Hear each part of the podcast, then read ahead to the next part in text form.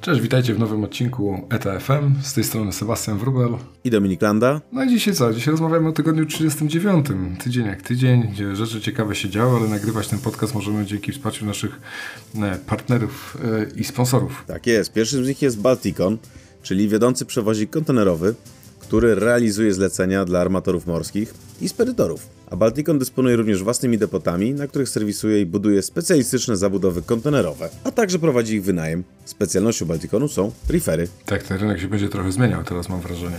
No, ale drugim jednocześnie tym, który najdłużej z nami jest e, e, oczywiście e, Bałtycki Hub, czyli DCT Gdańsk, największy terminal kontenerowy na Bałtyku. E, a ostatni ale wcale nie najmniej ważny, EQ Worldwide, czyli wiodący z koloder ładunków drobnicowych, który właśnie w tej chwili uruchomił swój nowy serwis z Nowego Jorku do Gdańska, bezpośredni w 16 dni. Także słuchajcie, jeżeli e, jeszcze nie mieliście takiego serwisu w swojej ofercie, a chcielibyście proponować go swoim klientom, to jak zawsze odsyłamy tutaj do strony EQ Worldwide i kontaktu bezpośrednio z nimi. Jakbyście mieli problem z kontaktem, to oczywiście dajcie znać, to zrobimy jakieś intro. No, a jakbyście chcieli w ogóle podzielić się e, tym, co wiecie, tym, co lubicie, kochacie, co uważacie, że nie mamy racji, to podzywacie się do nas na kontakt małpaeta.fm lub na social media. LinkedIn pewnie wiodący, jeżeli chodzi o naszą responsywność. No a teraz e, co? Indeksy. Indeksy tak kolejny tydzień podobnie. Mam wrażenie, że one się tak trochę tasują, tak patrzysz na, na to, który, w jaką dynamikę łapie w którym tygodniu. Raz, raz gdzieś tam mówimy głównie o CFI-u, za chwilę o, o Freightos Baltics Index, gdzie w zeszłym tygodniu kolejny rekord bił e, World Container Index. No, mm, suma summarum, E, myślę, że wygląda to wszędzie tak samo. E, ceny lecą w dół. To widać wyraźnie. Może tak za wyjątkiem jednego bardzo, bardzo ciekawego e, kierunku, którym jest eksport z Europy do e, wschodniego wybrzeża, który sobie wzrósł w tym samym czasie o 10%. I to jest całkiem duży wzrost i to jest o tyle w ogóle już takie nienaturalne, że E, stawka eksportowa z Europy do wschodniego wybrzeżu jest w tej chwili dwa razy wyższa niż, niż stawka przez, przez Pacyfik z Azji do zachodniego wybrzeża i przeszło 40% wyższa od e, importów z Dalekiego Wschodu do Europy. Także to, to jest coś, czego no, nie widzieliśmy jeszcze w, w takim ujęciu. No jeszcze nie, ale to może też pokazuje na zmianę, jeżeli chodzi o przepływ ładunków, bo widać, że zainteresowanie ładunkami z Europy jest, e, jest dużo większe niż było do tej pory, bo najprawdopodobniej, no chyba, że armatorzy wycofali dużą ilość tonażu, nie? I nagle się okazało, że, że tej capacity nie ma, w związku z czym jakby pojawił się też i, e, i no, że tak powiem, podaż została zmniejszona, a popyt utrzymał się na niezmienionym poziomie. Ale nie wydaje mi się, bo nie słyszałem o tym, żeby było dużo wycofania akurat na tym, na tym kierunku. Więc wydaje się, że po prostu zmieniły się preferencje i ciągi ładunkowe klientów, także coraz więcej wysyłanych, e, wysyłanych jest ładunków z Europy do Stanów. Także to też ma duży wpływ, jeżeli chodzi o stawki. A tak jak powiedziałeś, pozostałe rzeczy, no, że tak powiem, jest to kolejny rekordowy tydzień, w którym cały czas te stawki na głównych, e, na, na głównych tradeach spadają.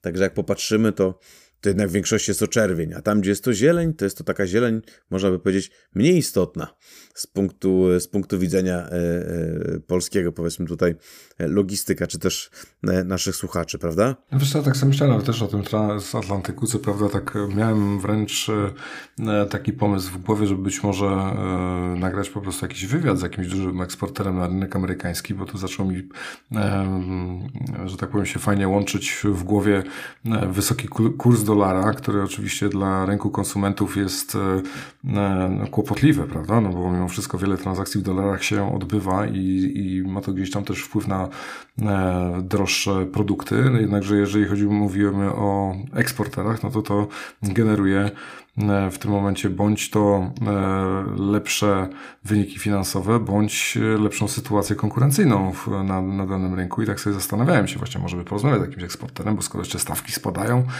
no, to chyba zapeszyłem troszkę w głowie, e, bo akurat stawki nie spadają. No ale ten kurs dolara pewnie może tu mieć jakiś mniejszy lub też większy udział w, w, w takim, a nie innym wzroście tych cen.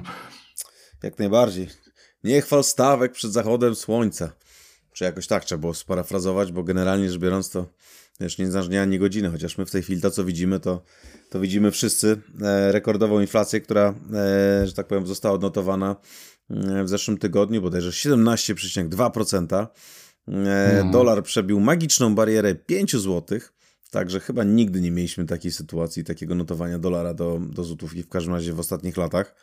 Um, no, powiem ci, że pamiętam 2,70. Tak, także za jednego dolara można całkiem sporo kupić e, z Polski, więc e, najprawdopodobniej sytuacja jest taka, że o ile oczywiście w Ameryce jeszcze utrzymuje się popyt, to jest wysoce prawdopodobne, że te rzeczy z Polski, e, z Polski, że tak powiem, tutaj wysyłane cieszą się dużym powodzeniem, nie? No, powin, powinny się cieszyć, ile można w ogóle mówić, e, że, e, mówi, że jest jakieś powodzenie na jakieś produkty. No, w Europie widzimy e, raczej duży spadek popytu. Ten rynek amerykański też ma to odzwierciedlenie również w decyzjach tu po stronie linii żeglugowych, których całkiem sporo w tym tygodniu gdzieś tam się pojawiło na merdżowaniu wycofywaniu serwisów. MSC ten swój bezpośredni, znaczy bezpośredni taki ten osobno stojący, nie, poza 2 wycofał, merdżuje z powrotem wszystkie flow pod, pod Allianz. No, to tak wiesz, wszystko, wszystko na to wskazuje i już zresztą e, nie ma tu jakiejś tajemnicy wielkiej, bo MSC samo no, też potwierdza, że po prostu jest spadek wolumenu.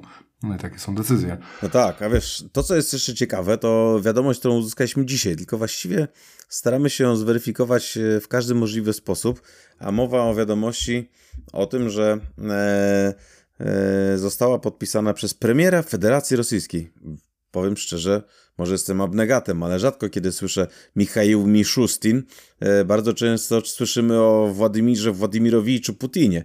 E, natomiast o, o premierze, nawet w sumie, wiesz, no w sumie jako dyktatura to nawet nie, nie do końca wiedziałem, czy mają premiera, czy nie. Czy tam w ogóle to jest taki człowiek, który w ogóle przychodzi do roboty, czy pobiera, czy pobiera pensję za to, że po prostu jest nominalnie, ale siedzi w domu, nie? Wiesz co, bo to już chyba wszystkich przestało interesować, bo to i tak nie ma znaczenia.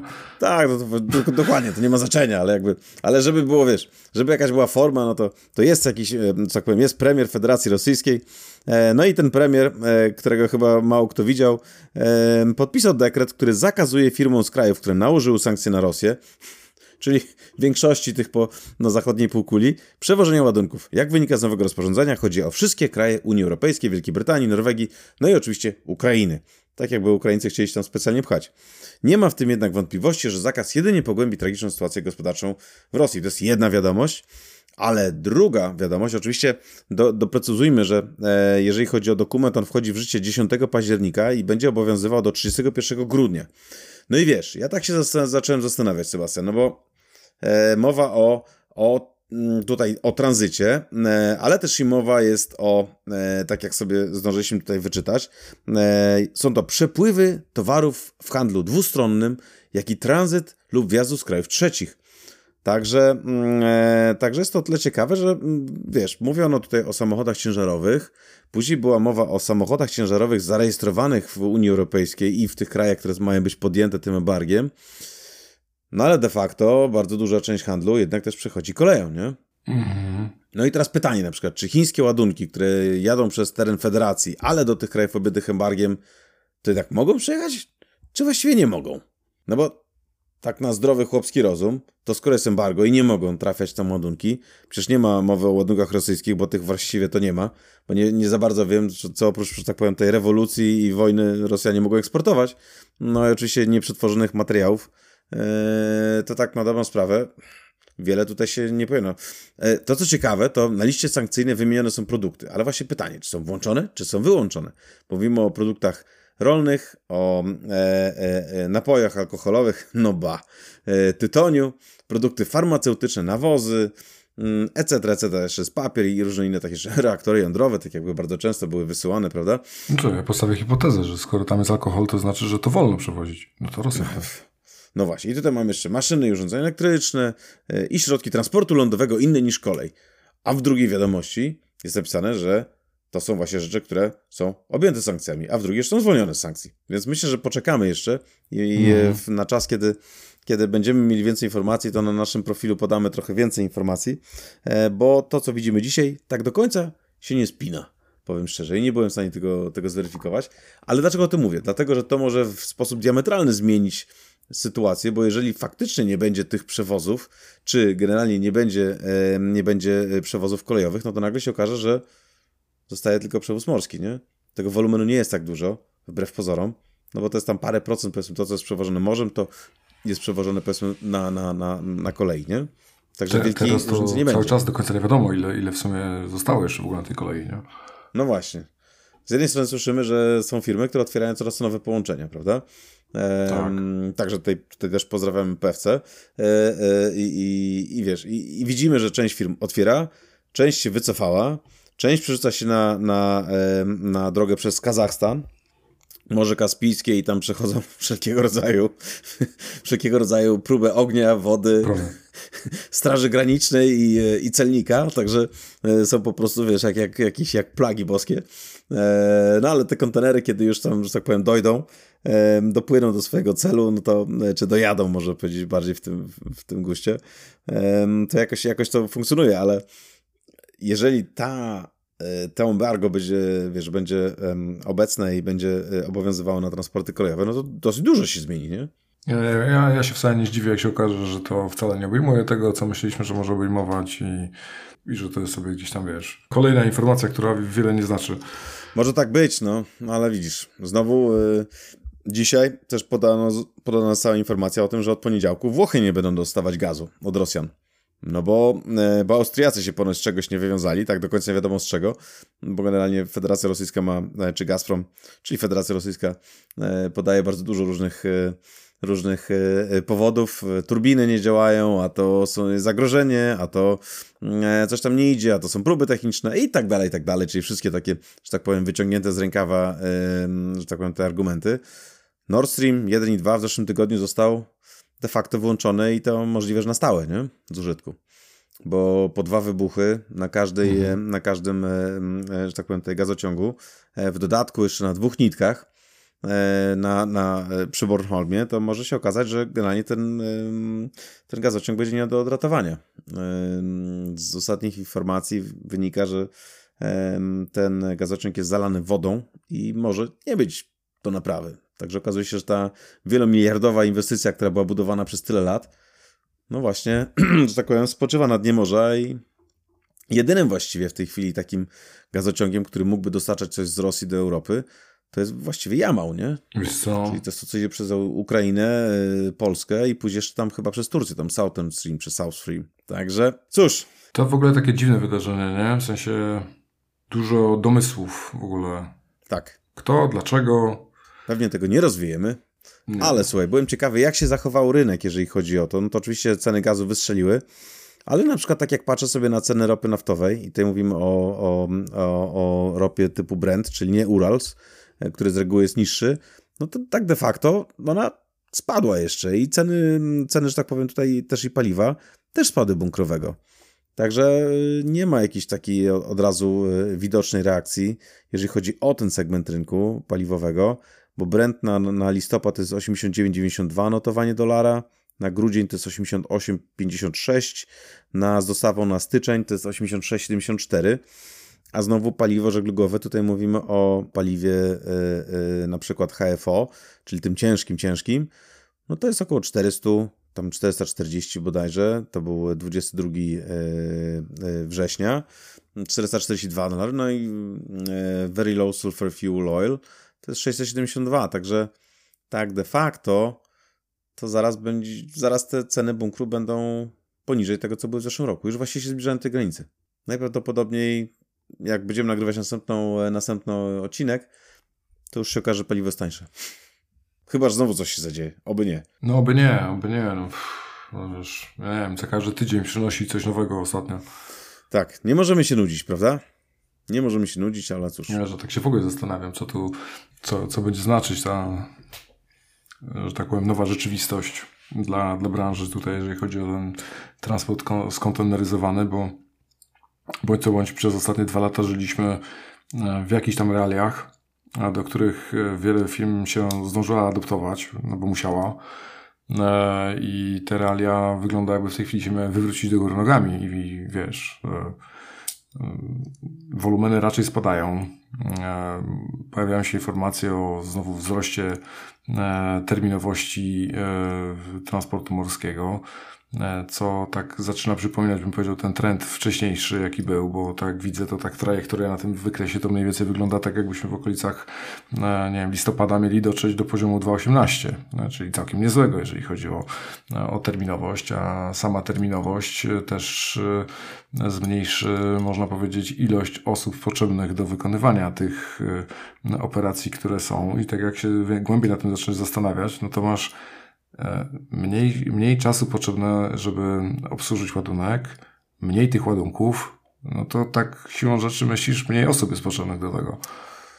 No, że tak powiem, z rynku pracownika może się okazać, że jednak będzie znowu rynek pracodawcy, nie? No. Po prostu. Tak, tak, tak to wygląda. Także e, dużo firm pewnie tak, e, wiesz, z takiego globalnego punktu widzenia, no to jest dużo firm, korporacji, które w naszym biznesie, biznesie działają te firmy, korporacje, jeżeli mają powiedzmy międzynarodową działalność, no to nagle się okazuje, że no, pozamykały w Rosji tak, działalność, czy powiedzmy te, te funkcje, które supportowały powiedzmy działalność właśnie Rosji, Białorusi, nagle no, nie mają co robić. Mm, okazuje się, że mamy mniejszy wolumen. E, tak jak mówisz, mniej ludzi jest potrzebnych do tego. Także rynek pracy może się zacząć dosyć szybko zmieniać i do tego jeszcze mamy bardzo wysoką inflację, co powoduje, że z jednej strony e, jest mniejsze, można powiedzieć, e, e, mniejsze zapotrzebowanie na pracę, tak? Czyli ta podaż na pewno, na pewno była wysoka i, i super.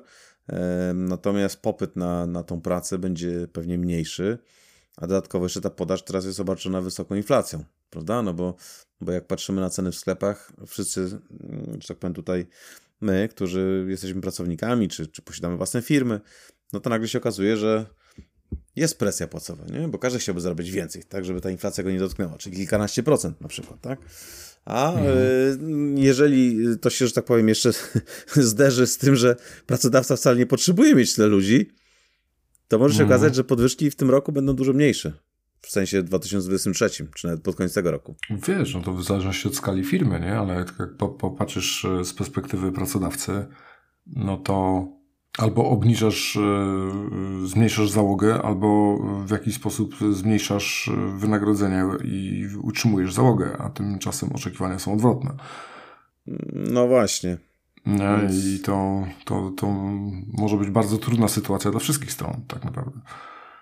No myślę, że tak. Jedną z rzeczy, którą można, wiesz, którą, o której można mówić i która jest naprawdę e, rzeczą, którą, e, którą powinniśmy wziąć wszyscy pod uwagę, to na przykład e, zwiększanie swoich kompetencji zawodowych. Prawda? Na ile jest to możliwe w tej chwili? No bo z jednej strony rynek pracy będzie, będzie trudniejszy, firmy będą mogły przebierać w większej ilości ofert. Mamy też napływ e, e, specjalistów, fachowców, ale też i po prostu ludzi, może bez takiego dużego doświadczenia akurat w naszym biznesie, ale jednak więcej ludzi przypłynęło do nas, że tak powiem, czy przyjechało ze wschodu i mamy większą, że tak powiem, ilość ludzi poszukujących pracy a pracodawcy mogą zacząć ograniczać e, zatrudnienie. Zresztą to widać też w trendach, e, jeżeli chodzi o biurowce, prawda? Nie dość, że COVID zmienił sposób, w jaki wszyscy pracujemy, no bo nagle się okazuje, że można pracować z domu i świat się nie zawali i pracodawca jest zadowolony i my jesteśmy tak samo wydajni albo i bardziej, bo nie dojeżdżamy do pracy, nie tracimy tych powiedzmy tam ilość tam godzin. I widać bardzo mocno, że biuro, na przykład rynek biurowy w tej chwili jest bardzo pod dużym stresem. Dużo jest powierzchni biurowych, które są niewynajęte, czy najemcy zmniejszają to, co, e, to, co mieli do tej pory. I to też może wynikać z tego, że po prostu jest mniejsze zapotrzebowanie i na przestrzeń biurową, ale też po prostu na ilość ludzi, którzy będą w nich siedzieć. Tak? Czy też te firmy przewidują zmniejszenie czy redukcję zatrudnienia, więc o tym powinniśmy wszyscy pamiętać po prostu. Trzeba robić swoją robotę dobrze, yy, trzeba pracować, ale tak, ale, ale myślę, że yy, trzeba też wziąć trochę na wstrzymanie, jeżeli chodzi o podwyżki i o chęci, bo e, pracodawcy mogą po prostu nie być w stanie, nawet mimo najlepszych chęci, być w stanie nam zapłacić większych pieniędzy, prawda? No bo wiesz, idzie, do góry idzie energia elektryczna, idą do góry, e, idą do góry opłaty, gaz, wszystko i to kilkukrotnie dla firm. Więc sytuacja jest raczej taka do przetrwania, raczej bym powiedział, Mhm. aniżeli, do, aniżeli w tej chwili do, do tak jakichś e, bardzo dużych, e, e, że tak powiem, zmian, roszczeń i tak dalej. Także, no ale to jest oczywiście moje prywatne zdanie, ja wszystkim życzę jak najlepiej, Mm, ale sytuacja na pewno będzie, będzie inna niż była jeszcze jakiś czas temu, prawda? No ale słuchaj, ale przechodząc dalej, bo tak, tak zaczęliśmy mówić o rynku pracy i trochę odjechaliśmy od tematu, no to oczywiście, to oczywiście jeżeli chodzi o, o, e, o stawki, no to patrzymy, że one spływają czerwienią. Nawet było takie ciekawe też podsumowanie, które było pokazane swego czasu, e, jak wyglądała e, tygodniowa, tygodniowy spadek stawek w dolarach na przykład z Szanghaju do Genui i, i to wygląda dramatycznie, nie? bo największy właściwie spadek ostatnio widzieliśmy na Mediterranean, czyli powiedzmy na Morzu Śródziemnym, e, więc I to już dwa tygodnie pod rząd. tak, dwa tygodnie pod rząd i najlepsze było to, że te stawki były bardzo wysokie, nie? Były wyższe nawet niż do Europy, do Europy Północnej, powiedzmy, do nas tutaj. A teraz nagle jak już e, walnęło, to tak walnęło z grubej rury. No ale cóż, słuchaj, zobaczymy jak będzie sytuacja wyglądać. No na razie mm, wydaje się, że stawki nie widać, żeby coś miało je zatrzymać, także dalej, dalej będą spadać. E, Póki co armatorzy notują kolejne rekordy, jeżeli chodzi o, o, o przychody, ale wydaje mi się, że to mogą być już jedne z takich ostatnich y, rzeczy. Ale jeżeli chodzi o serwisy, mamy serwis The Alliance, który wraca do Balboa y, i tutaj mówimy o serwisie oczywiście aliansu The Alliance, czyli Hapag-Lloyd, ONE, Yang Ming, y, akurat bez Hyundai'a, Hyundai Merchant Marine na tym tradzie i mówimy tutaj o serwisie AL5. Także e, serwis obsługiwany przez 10 statków o pojemności każdy 4900 TEU. E, W tej chwili będzie obsługiwał takie porty jak Southampton, Le Havre, Rotterdam, Hamburg, Antwerpia, Halifax, Port Everglades, Cartagena, Balboa, wspomniana już wcześniej Los Angeles, Oakland, Balboa znowu, Cartagena, e, Caucero, Halifax i znowu do Southampton. To z takich zmian, które mogą być ciekawe. Wiesz, mnie, mnie zaciekawiła też ta informacja odnośnie tego, że Hapag Lloyd y, startuje z regularnym feederem e, Chittagą Colombo. A to były te serwisy, które były bardzo mocno powycinane właśnie przez to, że tonaż był wyciągany na te główne trady, na które Mhm. były dużo bardziej no, opłacalne. I gdzieś to też pokazuje, że już ten tonaż zaczyna wracać, bym powiedział, w to miejsce, w których był. Wręcz w ogóle padła w tym tygodniu informacja ciekawa, że pierwszy statek poszedł na żyletki. O, Mm. O proszę. Czyli No. należy spodziewać promocji na, że tak powiem, żyletki znanej marki. Wiele ten, wiele ostrzy, które, wiesz, potrafią, potrafią golić człowieka lepiej niż, niż pupa niemowlaka, tudzież niż jabłko będzie wyglądał później po, po goleniu, także No słuchaj, no jeszcze, jeszcze chwilę temu za 1200 TIU statki to się tu, wiesz, firmy zabijały, a tymczasem, no nie młoda jednostka, 1990 rok, 1200 TIU Meta Boom z RCL-a, czyli Regional Container Linesa, no, została sprzedana do skrapowania, wiesz. No, sta, stal, co ciekawe, to jeszcze jest cały czas ten e, e, materiał, który ma bardzo wysokie ceny w tej chwili. Mhm. Ale wiesz, nazwa Metu Boom, taka powiem szczerze, taka powiem szczerze, no wiesz, statek, y, na jaki statek zostałeś zamustrowany? Na Meta Boom. Eee, kochanie. tak, no w każdym razie już, już nie będzie tego problemu, także wszystkie marynarzowe mogą odetchnąć w spokoju, bo statku Meta Boom już nie będzie, już nie ma z nami, więc nie będzie żadnego boom.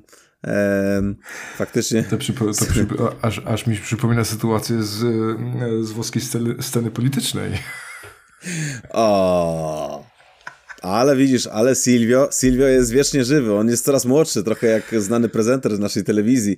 Także tutaj wiesz, Silvio Bum Bum e, wraca do władzy. Zresztą chyba, chyba, jego, e, chyba jego, że tak powiem, tutaj e, prawa ręka, czy nie wiem, czy lewa ręka w każdym razie, w każdym razie wygrała wybory. Także gratulujemy serdecznie. Widać, że Europa trochę skręca w tą stronę raczej prawą, aniżeli lewą w tej chwili. No cóż, ale, ale patrząc dalej, zobacz, to jest bardzo ciekawe, bo CMA CGM też ym, y, zamawia, słuchaj, jednostki i tutaj mamy tak, 4 razy po 7300 TIU, czyli takie ni to duże, ni to małe, ale jednak jest i 3 razy po 7900 TIU, które mają być napędzane biogazem, który jest wyprodukowany z biomasy. A to ci patrz ale, tutaj. Ale wiesz co? co? Ciekawe jest to, że, e, że ta informacja się okazuje nieprawdziwa. Bo w CMA w, w, osobnym komunikacie właśnie to dementował, że to wcale nie jest nowe zamówienie, tylko te, te jednostki są już z poprzedniego zamówienia, tylko one zostały mm. tak trochę niefortunnie zakomunikowane w rynek, że dołączą takie jednostki gdzieś tam na, na tym nowym serwisie, e, gdzieś tam French West Indies i w, w, dopiero później dopowiedziano, że to już są te jednostki, które były wcześniej zamówione. Aha, ach zo, jak to mówią nasi koledzy ze zachodniej granicy. No, mm, no widzisz. Zaczynają się zakręty, a, e, Człowiek a swoją drogą, cały tak życie. wydaje mi się, że z tych nowych zamówień to już tak często nie będziemy w najbliższym czasie tutaj referować. No chyba, że wiesz, chyba, że linie będą chciały się pochwalić, że mają nowe zamówienia, ale to jest to zamówienie sprzed dwóch lat, proszę pana, ale, ale właśnie tak jak, tak jak odgrzewany kotlet z tego zeszłego taka promka, tygodnia. Taka promka, właśnie tak. ktoś inny zrezygnował, więc wzięliśmy. Taka promka, dokładnie, to, to, wie pan, no, w każdym sklepie ze statkami można takie statki znaleźć. A czemu rezygnowali? A nie wiadomo. No cóż, widzisz, możemy sobie tutaj, e, możemy sobie tutaj e, e, pośmiać się, ale są też i, i, dużo, dużo donioślejsze dla naszej planety e, e, wydarzenie takie jak Cargo Owners for Zero Emissions. COZEF. COZEF. Okej, okay, no w każdym razie taki skrót mają, tak, tak, tak. Taki skrót mają, mają, e, mają taki ciekawy. Zew natury. tak, zew, zew właśnie, zew natury bardziej, tak. Natomiast ten zew natury E, podpisał, że 10 e, największych shipperów, jak to się ładnie mówi, podpisało e, podpisało taką, taką, taką, jakby powiedzieć, uchwałę, że do 2040 roku mm, absolutnie chcą używać tylko frachtu morskiego, który jest realizowany za pomocą zero, zero carbon fuel. Options, rozumiem, że takiego, który nie emituje po prostu szkodliwych substancji do atmosfery. I mówimy tutaj o firmach takich jak DuPont, Electrolux, Philips i e, dołączyli oni również do grona e, dziewięciu innych firm, czyli w sumie wychodzi na to, że z tych firm 12, e, w których są m.in. Amazon, IKEA, Michelin i Unilever. Fajnie, zrobią to dla naszej planety, super. Um, ciekawe, czy to, czy że tak powiem, to wyjdzie, bo wydaje mi się, że Mers miał nawet taki plan, żeby być jeszcze szybciej e, niż 2040 rok roku, e, e, że tak powiem, tutaj zeremisyjny, więc może się okazać, że no, że tak powiem, tutaj wsiądą, że tak powiem, na, na, ten, na tego konia, ale ten koń już tam będzie rozpędzony dobrze. Ten zeroemisyjny koń znaczy. Nie emitujący. Tak, wiesz co, rozpościera się to między 2030 a 2050 w tej chwili, tak mniej więcej. Nie? No jest to jakiś kolejny dobry sygnał, że to jednak nie jest 2050. E, czy to będzie 2030? No śmiały wątpić, że nie, chyba że będzie to liczone jakimiś offsetami i w ogóle wiesz, w dziwny sposób. Bo tak może być, no wiesz. Proszę pana, ja nie ja... jestem zbyt wielkim fanem e, kupowania tej emisji, bo, bo to dużo nie zmienia suma summarum. No właśnie. Ale tak ten rynek działa. Też mam takie, też mam takie przemyślenia, nie? Czyli e, tak, ja jeżdżę tym starym autem, ale mój sąsiad, proszę pana, mój sąsiad to ma takie auto, panie, on w ogóle nic nie emituje. Więc ja w sumie kupuję od niego emisję i de facto też nie szkodzę. No. Prawda? No, Co no, nie? Tak troszkę no. to tak wygląda. No ale cóż, ale widzisz, yy, mamy tutaj, yy, mamy tutaj yy, flotę, a tak, tak się zastanawiałem właśnie odnośnie jeszcze na przykład sytuacji w portach, bo e, mamy też taką nieszczęśliwą dosyć sytuację, jakby nie było, z perspektywy mieszkańców e, naszego pięknego Trójmiasta, e, iż większość ulic, które prowadzą, czy większość dróg, którymi można się dostać do pracy, tudzież do portu, no, jest albo wyłączona, albo, albo zwężona, albo właściwie nikt nie wie, jak ona ma wyglądać, bo tak, niepodległości w Sopocie, no, którą oczywiście rzadko jeździmy, jeżeli chodzi o transport, ale powiedzmy pracownicy, my wszyscy często, że tak powiem, mamy okazję, to w jedną, w drugą stronę zwężona. A w Sopocie jednocześnie 3 maja jest zwężona, w związku z czym yy, generalnie się przebić jest ciężko. Ale to nic bo obwodnica, że tak powiem, w tej chwili jest zwężona i cały czas są oddawane, tudzież od razu zamykane odcinki. I właśnie jeden z naszych czytelników wysłał nam taką, taki bardzo fajny, takie bardzo fajne wideo, e, przyspieszone, w którym jedzie samochodem, e, jedzie widać z kierunku e, A1, jedzie cały czas i widzi tylko, że tak powiem, na, na, na lewym pasie, czyli powiedzmy tym jadącym z Gdyni, powiedzmy w stronę, w stronę A1, jest cały czas sznur aut ciężarowych. Także Wydaje mi się, że część z naszych czytelników musi e, wygłaszać peany codziennie, jeżeli chodzi o, o zarząd dróg i w ogóle tych, którzy zdecydowali się na wszystkie te inwestycje na raz wzięte. Także. Powiem tak. Ci, że ja w czwartek zrobiłem rekord. Rekord czasu spędzonego w korku na obwodnicy. Więc wyobraź sobie, że z północnej e, Gdyni do skrzyżowania tego tutaj najbardziej istotnego, czyli e, rozpoczęcia tego odcinka kaszubskiego na Wielkim Kacku. To jest jakiś odcinek, nie wiem, na 100 kilometrów. Normalnie 20 minut. 2,5 godziny. Słuszną linię ma, ma nasza władza, jak w pewnym filmie. Tak jest. No ale cóż, budujemy dla was, żeby było lepiej. Ja nie wiem, czy w życiu już stałem w dłuższym korku. No, autentycznie. No widzisz, możesz powiedzieć przynajmniej, że stałeś w najdłuższym korku. No, tak. Widzisz, to pojedę wnukom, stary. No. Wiesz, to... no ale słuchaj, ja tak pa, pa, patrząc jeszcze z perspektywy z, samych e, serwisów, to e, Container Ship dodaje Hamburg. Tak jest, do serwisu. Do, swo, do swojego połączenia Balt 1. E, I to tym samym robi się całkiem ciekawe połączenie. Jeżeli chodzi o połączenie tej powiedzmy portów e, Morza Północnego, czyli właśnie Hamburga, z Wielką Brytanią do T-Sport, bo to taki właściwie e, prawie przez weekend dopłynie, nie? Bo w piątek jest w Hamburgu, w poniedziałek w Rotterdamie i potem już T-Sport. Fajne połączenie na wyspę. No, jak najbardziej. Ono oczywiście płynie tak. dalej, bo to jest w samych połączeniach jest T-Sport, Rotterdam, Helsinki, Tallinn, Hamburg, Rotterdam z powrotem T-Sport. Super. także no, jest to fajne połączenie. Że patrzymy sobie na statystyki i ta Intra-Europe e, spadła w wolumenach dosyć mocno w, w, w tym ostatnich nawet kilku latach, bym no. powiedział. Był taki trend wznoszący się mniej więcej tego e, czasu tuż przed pandemią, a potem jednak to te wolumeny gdzieś tam e, miały tendencję raczej spadkową. No.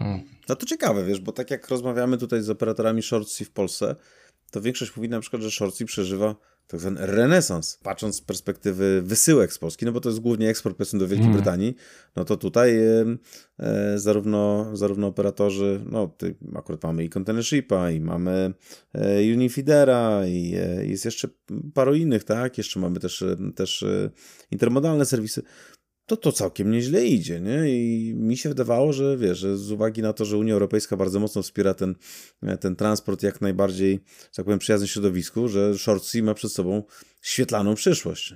No ale jednak widzisz, jednak te, te wolumeny ale, co, ale, to też może być e, bardzo skorelowane z tą sytuacją e, właśnie potrzebnych jednostek na tych najbardziej lukratywnych e, szlakach, a jednak na rynku europejskim nie jesteś w stanie aż tak sobie poszaleć z oczekiwaniami, ile kto zapłaci, bo zawsze masz ten transport drogowy, z którym konkurujesz, który też był droższy gdzieś tam w międzyczasie, ale, e, ale to jednak jest jakiś, wiesz, limit tego, nie? Musisz, musisz konkurować, bo czas raczej dłuższy, to zawsze są jakieś trade-offy, jak to mówią w tym wszystkim. No tak. A przy hmm. tym wszystkim nie wiem, ile Polska waży tak naprawdę w tym europejskim rynku e, Szwecji, nie? No, myślę, że myślę, że waży coraz więcej, ale, ale faktycznie, wiesz, no, my mamy też y, drugą, czy pierwszą, największą flotę, jeżeli chodzi o przewozy samochodowe, nie? z którymi właśnie Shortsy konkuruje. Czyli dajemy bardzo dużą rzeszę kierowców i, i sprzętu, który jeździ z, z Polski, ale oczywiście też z innych krajów Unii Europejskiej do, do Wielkiej Brytanii z powrotem, więc tutaj konkurencja jest bardzo ostra.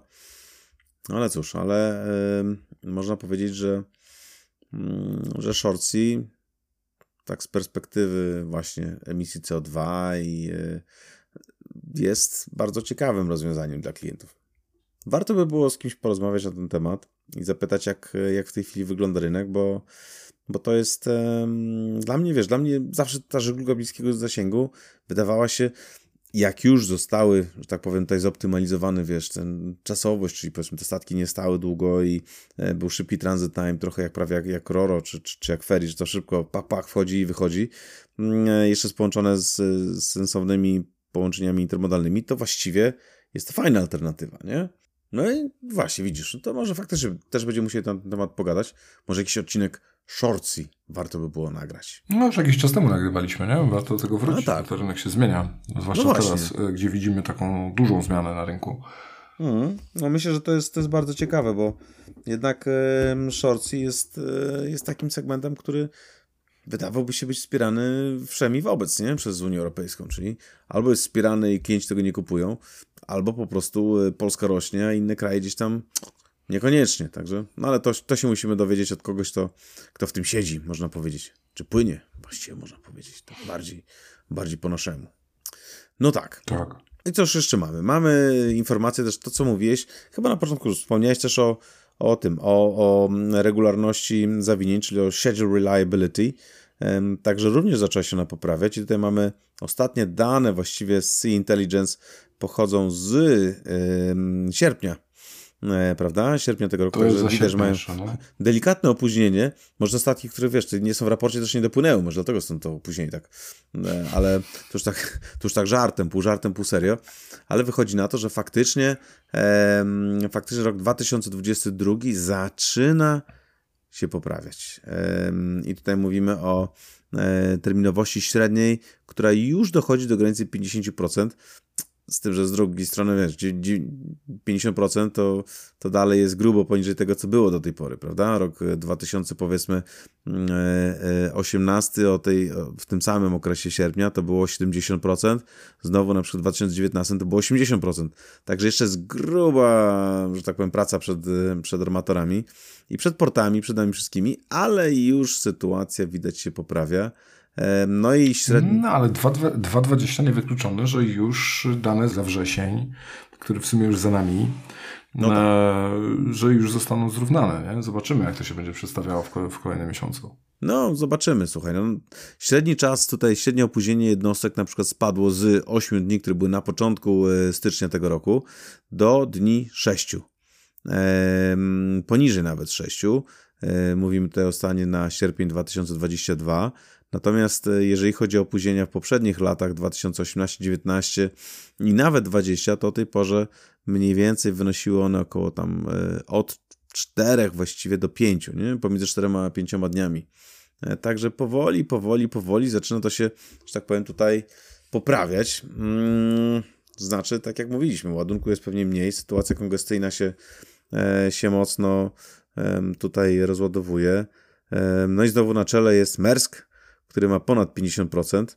Drugi jest CMA CGM, który ma 40, e, powiedzmy tutaj 6-7%, patrząc na wykres, e, ale który dokonał znaczącej poprawy e, w stosunku do na przykład do sierpnia 2021, w którym to było 30%, także potężna poprawa. Hamburg Żyd, to można powiedzieć taki bardzo skorelowany z Merska wynikami. MSC, prawda, też tam grubo powyżej 40%, także no cóż, tylko trzymać kciuki, bo dla wszystkich to jest lepiej, jak statki pływają o czasie, no. Żeby to się, że tak powiem, tylko jeszcze utrzymało. To już będzie świetnie. Tak.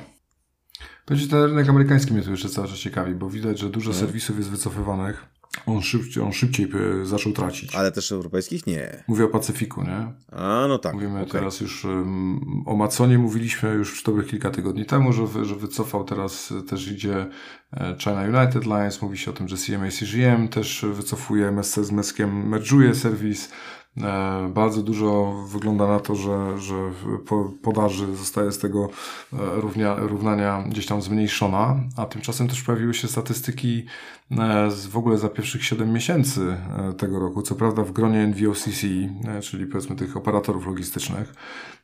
No i powiem Ci, że tak generalnie te pierwsze 7 miesięcy top 10 firm, które na tym e, kierunku w ogóle działa, ma spadek 9%.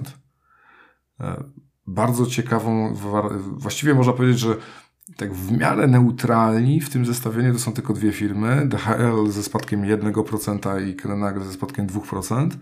E, bardzo mocną uwagę zwraca Flexport ze wzrostem 93%.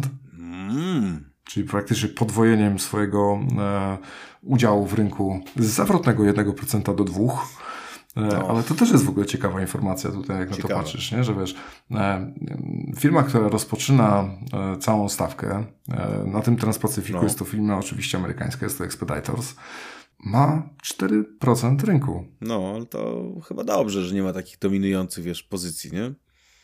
Bo no, to... to... Top 10 ma 28% rynku, nie? Tak. No, to to jest... Także nie, aż jestem ciekaw, jakby to się w Europie no. Pewnie wrócimy do tego, poszperamy trochę i, tak. i może się uda coś doszukać. Niestety nie będzie to aż tak szczegółowe jak w Stanach. W Stanach jest system ten Pearsa, w którym po prostu masz dostęp do tego typu statystyk wręcz publiczne i można sobie się pokusić o tego typu zestawienia. W Europie nie jest to wcale takie proste, ale może uda się doszukać jakichś danych. Wydaje mi się, że w Europie wcale nie jest aż tak mocno ten rynek podzielony jak, jak w Stanach, z tego co tutaj wygląda. No, może tak być. Może tak być. Chociaż ja też kiedyś byłem zadziwiony, jak popatrzyłem sobie na rynek spedycji w Polsce jeszcze parę lat temu.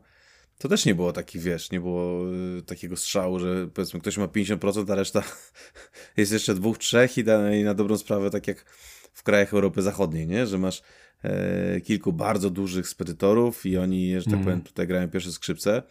U nas jest bardzo dużo firm i e, oczywiście i, i, globalnych, które sobie świetnie radzą, ale też i dużo firm polskich z polskim kapitałem. Firm które sobie dużo lepiej radzą? Tak, i jakby i to jest to dobrze widzieć, bo widać, że jednak ta, co powiem tutaj, ta, e, ta rola spedytora jest istotna, jest ważna.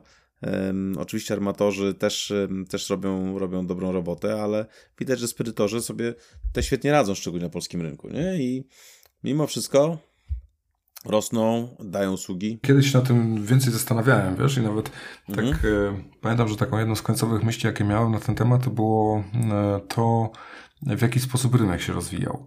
Mhm. Te firmy polskie spedycyjne, mam wrażenie, że bardzo silnie stały w eksporcie, który miał dużo lepszą dynamikę od importu, jeżeli chodzi o wzrosty. I, i na tym no. wypłynęły, nie? I to fajnie. Bardzo no. Super. Tak, no widzisz, wydaje mi się, że silny rynek z dobrymi, fachowymi firmami, które cały ten organizm to są i spedytorzy, i, i agenci celni, i, i wszystkie firmy kooperujące, i linie żeglugowe, i porty, i terminale, i tak dalej. Jeżeli nasz rynek generalnie, czy nasze środowisko jest silne, to też i sobie dobrze dajemy radę właśnie z takimi rzeczami nieprzewidzianymi, nie? Które ci powiem, albo statki się spóźniają, no bo się spóźniają, no po prostu taka jest kolej rzeczy. Bywa. E, czy są zamknięcia, czy prace na infrastrukturze, to też się wszystko zdarza. Natomiast e, jeżeli mamy takie grono firm, które sobie tutaj z tym radziły w różnych sytuacjach, to też i dadzą sobie radę w przyszłości. Ale wiesz, a propos, patrząc z perspektywy operacyjnej na przykład, e, na DCT Gdańsk informacja z tygodnia 38 był Ocean Line zrobiło blank sailing ale to o tym już oczywiście wszyscy Państwo wiecie. Jeżeli chodzi o tydzień 39, mamy Magle Bimerski WOCL Japan. E, także to jest, e, to jest e, kolejna informacja WOCL Japan opóźniono o 154 godziny.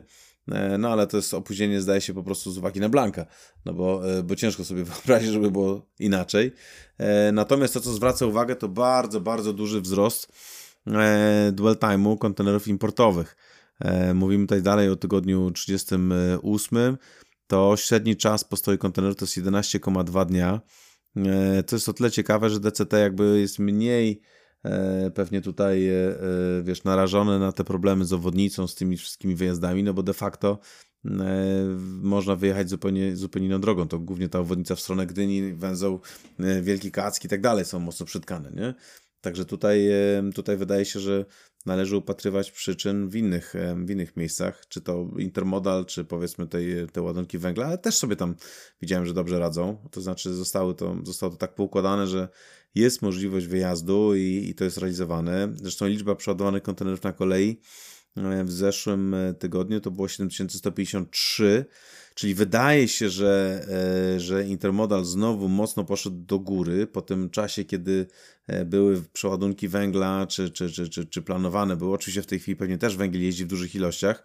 Tego nie jestem w stanie zweryfikować, jeżeli chodzi o wolumeny, ale e, patrzę sobie tutaj na przykład na wykorzystanie okien, okien samochodowych i de facto te okna samochodowe mm, są wykorzystane w mniejszym procencie niż były poprzednio, czyli 73%. A jeżeli chodzi o średnią, średnie obłożenie slotów, no to de facto tak właściwie do godziny 12-13 jeszcze są szanse i później mamy dosyć krótki pik i on właśnie do godziny, od godziny 21 już spada i są dostępne okna e, przodunkowe, także znowu, jak zwykle tutaj jestem nudny, ale e, ponawiam ten apel, że jeżeli jest możliwość na wszystkich terminalach, nie tylko w DCT, ale jeżeli jest możliwość, to po prostu trzeba przejść wtedy, kiedy terminal ten, e, te przeładunki może zrealizować i wasz kierowca będzie stał krócej e, i klient dostanie szybciej, że tak powiem, tutaj ładunek. No i też terminal będzie w stanie to wszystko obrobić sprawniej, można powiedzieć. No ale poczekaj, poczekaj, bo, bo tak, tak jak ja patrzę sobie na te dane, to tak wygląda, jakby generalnie kontenery dało się wyjąć. W sumie tą tak. koleją wyjechało więcej niż tam średnio w poprzednich miesiącach. Mhm. E, obsługa ciężarówek no, mniej więcej w tym samym czasie, co, co wcześniej, gdzieś tam około pół godziny, tak. co wydaje się super tak, czasem. Tak. E, tymczasem e, ta ilość y, kontenerów w porcie e, ilość, średnia ilość dni mhm. spędzonych przez kontener w porcie rośnie. To, tak. to tak wygląda, jakby to było takie wiesz, zależne czy też intencjonalne od strony tak. importerów. No, wydaje mi się, że to jest niezależne od ilości, wiesz, od, od tego, co, co terminal może, e, bo terminal może przeładować więcej i terminal może wypuścić przez bramy, ale wydaje się, że po prostu następuje zmiana zachowań importerów i, i e, tak, i firm logistycznych z uwagi na to, że albo magazyny są przetkane, albo, e, że tak powiem, gdzieś dalej są problemy z, z przewiezieniem tego, albo no, na przykład są... transport drogowy jeszcze jest. Transport e, drogowy, prawda, też... ale też i, no tak, ale jest też kwestia może, ym, wiesz, wahania, yy, wahania kursów walut są też tak duże, że yy, może, wiesz, może to po prostu kosztuje więcej w tej chwili, tak, te wszystkie rzeczy, wyprowadzenie kontenerów sportu też może być yy, droższe, E, jeżeli mamy, jeżeli mamy dokumenty, dokumenty, które są, że tak powiem, wyceniane w euro czy w dolarach, no to powiedzmy, że mamy, nie wiem, 10 tysięcy dolarów, nie, czy 10 tysięcy euro i nagle dolar jest po 5 zł, a w momencie zamawiania był po 4, no to nagle się okaże, że jednak trochę więcej trzeba pieniędzy włożyć, nie? De facto. No i właśnie taką sytuację chyba w tej chwili widzimy w Rotterdamie przez APMT, który, że tak powiem, wziął do rewizji projekt nowej KEI. No tak tutaj no. przywołują, bo myślę, że nie wiem, czy waluta tu jest akurat taką, takim głównym, ale myślę, że właśnie mhm. koszty stali są gdzieś tam e, dużym czynnikiem, przynajmniej takie Oczywiście. przywołane, e, gdzie e, co prawda Rotterdam mówi, że nie boi się o to, czy zostanie rozbudowane, czy też nie, ale już czas powstawania może być różny. No i też zmienia się mimo wszystko mhm. ten ta trajektoria popytowa w tej chwili, nie? No przynajmniej większość tak. firm sobie pewnie zadaje, zadaje to pytanie, czy się zmienia. No pewnie większość firm i wiesz, zadaje sobie pytanie, ale też i widzimy, że kontenery stoją dłużej w portach i generalnie to pytanie, które zadaliśmy swego czasu w sądzie, czy jest potrzebne, powiedzmy, miejsce do składowania kontenerów poza samym terminalem, który powinien być z założenia miejscem krótkiego składowania, szybkiego przepływu dóbr, żeby nie blokować po prostu pojemności terminali. Mm, wykazuje, że jednak e, większość z Was uważa, że są potrzebne takie miejsca. I świetnie. E, zresztą one funkcjonują w większości portów e, Europy Zachodniej, czy w ogóle na świecie, tak? Jakieś off-docki, czy wszelkiego rodzaju IDG, czy, czy zwał jak zwał. Więc wydaje się, że to jest też taki trend, który pewnie się u nas będzie pojawiał. No ale cóż, terminale, terminale też będą się zastanawiały, wiesz, pewnie teraz nad tym, czy będą, czy potrzebują tak szybko się rozwijać, no bo tak, wiesz, mniej kontenerów do przodunku, wysokie ceny, mm, wysoka inflacja, koszt pieniądza wysoki. E, dość powiedzieć, że co, no, jeżeli w Polsce mamy WIBOR e, powiedzmy w granicach tych 7%, marża banku, jeżeli poczytasz pieniądze w Polsce, powiedzmy na jakiś, e, na, na, na budowę czegoś, oczywiście mm, tutaj mówimy z reguły o, o, o kredytach nie będących, powiedzmy, skorelowanych, skorelowanymi z WIBORem bezpośrednio, no ale jednak są to, koszt po prostu pieniądza wszędzie poszedł do góry, prawda? No inflacja poszła do góry. Polskie złote, że tak powiem niestety, polski złoty poszedł w dół, co oznacza, że jeżeli masz taryfę w złotówkach, to twoje przychody w euro czy w dolarach są zdecydowanie niższe. Znowu, jeżeli masz taryfę w euro, no tak, no to masz wyższe przychody, ale z drugiej strony koszty energii, ludzi, wszystkiego idą bardzo mocno do góry, więc terminale pewnie, czy ludzie, którzy pożyczają pieniądze terminalom, fundusze inwestycyjne, czy, czy, czy, czy, e, tak, czy banki, no też to widzą. I też się wszyscy zastanawiają nad tym, czy na pewno musisz tak szybko budować, czy na pewno musisz to mieć, czy wiesz, czy ta Rosja jednak i ten zmniejszenie wolumenu, o którym się tak mówi, czy to ryzyko, które w Polsce, no jakby nie było, pewnie jest większe na przykład niż, nie wiem, w Katmandu, czy, czy powiedzmy w krajach gdzieś tam niegraniczących z tym, z tym dosyć agresywnym e, krajem totalitarnym, e, czy, czy to, wiesz, tak, tak się zastanawiałem nad tym, ale czy to ryzyko po prostu nie jest w tej chwili wyceniane więcej, czyli wolę zainwestować 10 na przykład i dostać te 10% zwrotu z, z kapitału, czy 15 w innym kraju, prawda? Który powiedzmy w tej chwili nie jest na linii frontu, można powiedzieć, czy nie jest obok, obok linii frontu, e, mówimy tutaj oczywiście o Ukrainie, i na to się pokrywają te wszystkie rzeczy, o których mówiliśmy, na to nakładają, przepraszam, to może się okazać, że, no, że będziemy widzieć też i spowolnienia rozwojowe i w Polsce. Oczywiście nie mówimy tutaj o żadnym konkretnym e, e, terminalu, ale na przykład mówimy o tych nowych pracach. Wiesz, tak jak się zastanawiam, mamy, e, mamy port zewnętrzny w Świnoujściu, prawda? Mamy port zewnętrzny w Gdyni. Mamy, mieliśmy budowę morskich farm wiatrowych i tego, wiesz, tego portu instalacyjnego. Nie wiem jak ty, ale ja wiele o tym nie słyszałem ostatnio. E, słyszymy tylko o problemach z węglem i o problemach z. tak, że porty teraz powinny uratować polską gospodarkę i przeładować tyle węgla, ile się da. E, no i e, powiedzmy przepompować gazu i, i, i ropy, ile się da.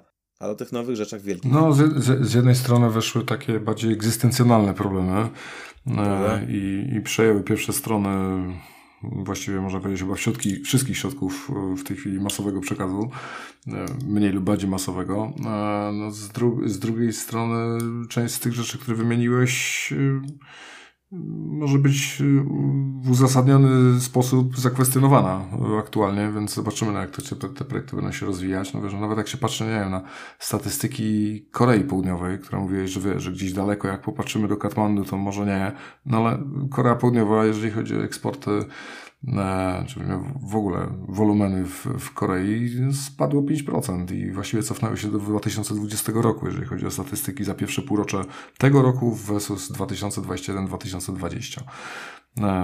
To wiesz, to, to, jest, to jest globalny trend, tego nie przeskoczysz. No, byliśmy zieloną wyspą przez wiele, wiele, wiele lat. Mieliśmy swoje przewagi, bym powiedział, konkurencyjne jako kraj, żeby tą wyspą być tak w tej chwili to raczej ta nasza geografia nam nie pomaga, więc y, nie powiedzieć mocniej, że wręcz przeszkadza. Raczej no sceptycyzm góruje nad wszystkim. No widzisz, no ja jestem z natury, z natury jestem optymistą i uważam, że Polska jest fajnym krajem, w którym naprawdę może dużo zrobić. A to są rzeczy, na które nie mam za bardzo wpływu, nie? Na to, że po prostu jest taka wycena ryzyka, jaka jest. No i cóż, Zobaczymy. Ja jestem przekonany, że uda nam się to wszystko przejść. E, natomiast e, inflacja, słyszymy o, o, o, czymś takim słyszałem jak techniczna inflacja. Czyli taka inflacja, ale techniczna. E, znaczy, że ty, ja, czy ktokolwiek z Państwa słuchaczy pójdzie na przykład do sklepu i płacimy za masło, nie wiem, kilkadziesiąt procent więcej i generalnie zakupy, które kosztowały kiedyś 200 zł, kosztują 300 prawda? Spożywka, czy idziemy zatankować auto, czy, czy cokolwiek innego, płacimy za rachunki za elektryczność i my widzimy, ale technicznie nie jest tak źle, bo technicznie ona się nie utrzymuje, powiedzmy, przez ileś tam kwartałów. E, no więc, hmm, zobaczymy. No ale wiesz, z drugiej strony, z tego co słyszałem, to we wrześniu inflacja w Niemczech przekroczyła 10%. W Niemczech. Nine. Ten. No tak. Żarty żartami, ale niestety wszystkich nas to dotyka. E, no. Życzylibyśmy sobie, żeby sytuacja była normalniejsza, a od dwóch lat jakoś się znormalizować nie może. No ale cóż, zobacz, z ciekawostek jeszcze na koniec. Siva, HMM podpisują, e, podpisują e, trzyletni capacity agreement, co może oznaczać, że w tej chwili że w tej chwili zaczyna się już ten trend takiego fiksowania takiego fiksowania, powiedzmy tutaj już e, capacity, mm, tak, żeby e, powiedzmy już, e, jak jest taka możliwość, na jakiś dłuższy czas sobie zabezpieczyć tych klientów, nie? Mówię tutaj bardziej o mm, właściwie... O stronie Hyundai'a. No. Pewnie tak, ale wiesz co, w ogóle tak dziwna ta informacja taka trochę. W pierwszej chwili tak mówię, co? Siva, która jest własnością CMA, podpisuje jakiś w ogóle capacity agreement i tak wiesz, pierwsze moje, moja myśl, ale co to jest capacity agreement? To znaczy, że cię przewiozą. Wiesz, bo już słyszałem różne, już słyszałem, wiesz, tak. slot chartering i, i, a te capacity agreement jest taki hmm. takie masło, nie? No tak, ale widzisz, no pytanie właśnie, kto na tym teraz bardziej korzysta? Czy armator dlatego, że zafiksował sobie kogoś na 3 lata, nie? Czy, yy, czy powiedzmy właśnie Siva, mm, należąca do CMA, że będzie miała możliwość wyboru może powiedzieć hello, ja nie jestem tylko, no, tylko nie pływam z CMA, ale też pływam jeszcze z innymi armatorami. Ja jestem bardzo e, obiektywnym e, tutaj e, operatorem, tak? Tak PR-owo to trochę wygląda. No może, wiesz, no tutaj jakby nie sądzę, żeby były pewnie jakieś zobowiązania stawkowe i tak dalej, bo na 3 lata do przodu to nie wiem, kto miałby to przewidzieć. Natomiast Siva tak podsumowując, to e, w FCLC i LCLC robi w Ocean Cargo 1,4 miliona TIU, także jak to się ładnie mówi, nie w kij dmuchał. No, no. Nie wiem, jak jest na zdrowie po, wiesz, po koreańsku, ale Kampai to wiem, że też można pójść na zdrowie, ale właśnie pytanie. Także może ktoś nam podpowie, ale myślę, że Hyundai mogą mi, mi się nie uda wymyśleć. Tak. No tak. Słuchaj, jeszcze interesująca rzecz i w sumie tutaj E, w ogóle też e, ciekawie, bo w, w tym tygodniu odbyła się konferencja Intermodal Poland, na, na której też byliśmy, moderowaliśmy panel dyskusyjny dotyczący polskich portów i mi właśnie Bogdan z Kosko brał w nim udział i tak chwilę porozmawialiśmy to w sumie dzięki Bogdanowi ta informacja się w ogóle u nas pojawiła, bo tak przeszła sobie gdzieś bez echa bym powiedział. A tymczasem Kosko Shipping dołącza do firm, które wprowadzają elektroniczną bielkę w oparciu o rozwiązanie blockchainowe. No, jak to zazwyczaj z firmami chińskimi robi to trochę inaczej niż reszta świata, bo tak większość świata robi to w tej chwili z jedną firmą z Izraela, a Costco robi z takim właśnie chińskim potentatem, e, firmą AntChain, e, która jest wiodąca, jeżeli chodzi o te rozwiązania blockchainowe w Chinach. No ale też jest to powiedzmy pilot w ogóle tego rozwiązania, gdzie tej bielki w żaden sposób nie trzeba e, drukować, deponować i jest to zrobione, wygląda e, na to, że bardzo ciekawie, bo również we współpracy z Bank of China e, która jeżeli chodzi o same konosamenty i późniejsze, wiesz, akredytywy i, i tę powiedzmy część finansową, jeżeli chodzi o ten, o, o ten papier, można powiedzieć wartościowy prawie, to jest ważny element. I tu są też e, firmy, które e, są w gronie tych pilotażowych klientów. E, firma Shanghai Huizhong Automotive i SABIC, czyli Saudi Arabian Basic Industries Corporation.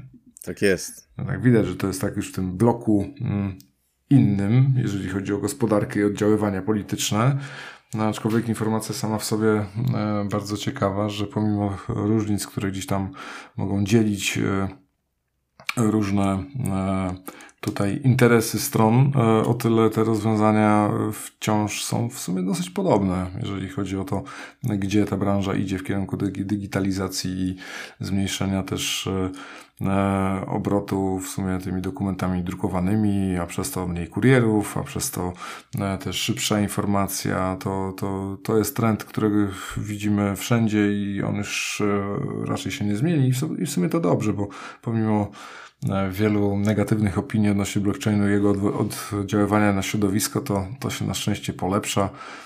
Osoby, które są mniej E, powiedzmy zaznajomione z tematem, e, żeby sieci blockchainowe e, prowadzić można powiedzieć, do tej pory dwie wiodące, czyli Bitcoin i Ethereum, stosowały taki algorytm, który opierał się na mocy obliczeniowej komputerów i w tym samym były bardzo energochłonne, a Ethereum e, dosłownie w tym miesiącu przeszło wreszcie na coś, co jest nazywane proof of stake, gdzie tej mocy obliczeniowej komputerów już nie ma, tylko jest ryzyko e, gwarantowane tak naprawdę tym, że ktoś e, jakby oddaje w zastaw swoje środki Ethereum w tym przykładzie i zostało to oddziaływanie na środowisko obniżone chyba o 98%, słuchaj, a to jest, wiesz, wartość pewnie jak małe państwo, jeżeli chodzi o ile prądu to zżerało wcześniej.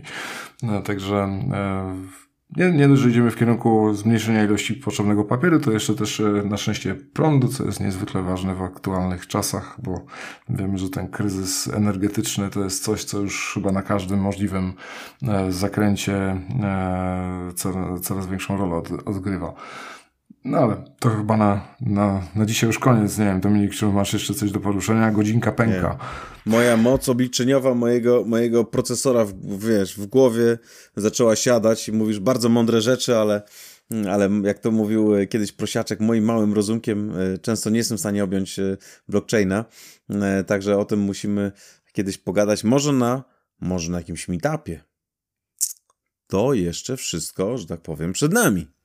Tak. Także Przymierzamy się powoli do meetupu, prawdopodobnie w listopadzie, także jak macie jakieś sugestie, e, propozycje, to zapraszamy. Myślimy o tym, żeby wyjść spoza Trójmiasta, żeby być może zrobić e, dwie takie, e, dwa takie spotkania gdzieś w Polsce i w Trójmieście, gdzie Trójmiasto mam, na myśli zapewne Gdynię, ten, to już w ankiecie kiedyś sobie zweryfikowaliśmy, że to jest to miejsce, które najbardziej wszystkim odpowiada, ale myślimy również, żeby to zrobić w jakimś innym mieście, być może w Warszawie, w Poznaniu, w Krakowie, we Wrocławiu, także też będziemy bardzo otwarci na e, w sumie firmy, partnerów, którzy byliby otwarci na to, żeby na przykład e, e, podzielić się salą pod takie wydarzenie, żeby można to było w gronie ekspertów i też w gronie branży zorganizować.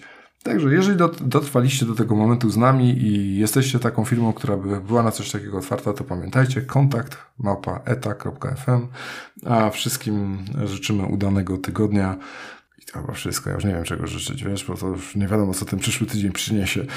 trochę stabilizacji, spokoju i pogody ducha. O, Zawsze, nieustająco. tak. Do usłyszenia. Do usłyszenia. Możemy nagrywać ten podcast dzięki wsparciu partnerów i sponsorów. Pierwszym z nich jest Balticon, wiodący przewozik kontenerowy, realizujący zlecenia dla najlepszych armatorów morskich i spedytorów. Balticon dysponuje również własnymi depotami, na których serwisuje e, specjalistyczne zabudowy kontenerowe oraz prowadzi ich wynajem, a ich specjalnością są refery. A od samego początku, jak tworzymy, nasz podcast wspiera DCT Gdańsk, największy terminal kontenerowy na Bałtyku i prawie równie długo czołowy kolauder morskich ładunków drobnicowych firma EQ Worldwide. Jeżeli jesteście spedytorem jeszcze nie wozicie drobnicy, to dobrze się skontaktować z EQ, bo łatwiej z nimi wystartować. A jeśli chcecie do nas dołączyć, podzielić się swoją wiedzą, poprowadzić któryś odcinek, dać wywiad, cóż wam tam w duszy gra, to śmiało do nas piszcie na kontakt eta.fm lub po prostu nagrajcie to, o co chcecie zapytać, tak że będziemy mogli to załączyć do któregoś z odcinków na anchor.fm łamane przez eta.fm.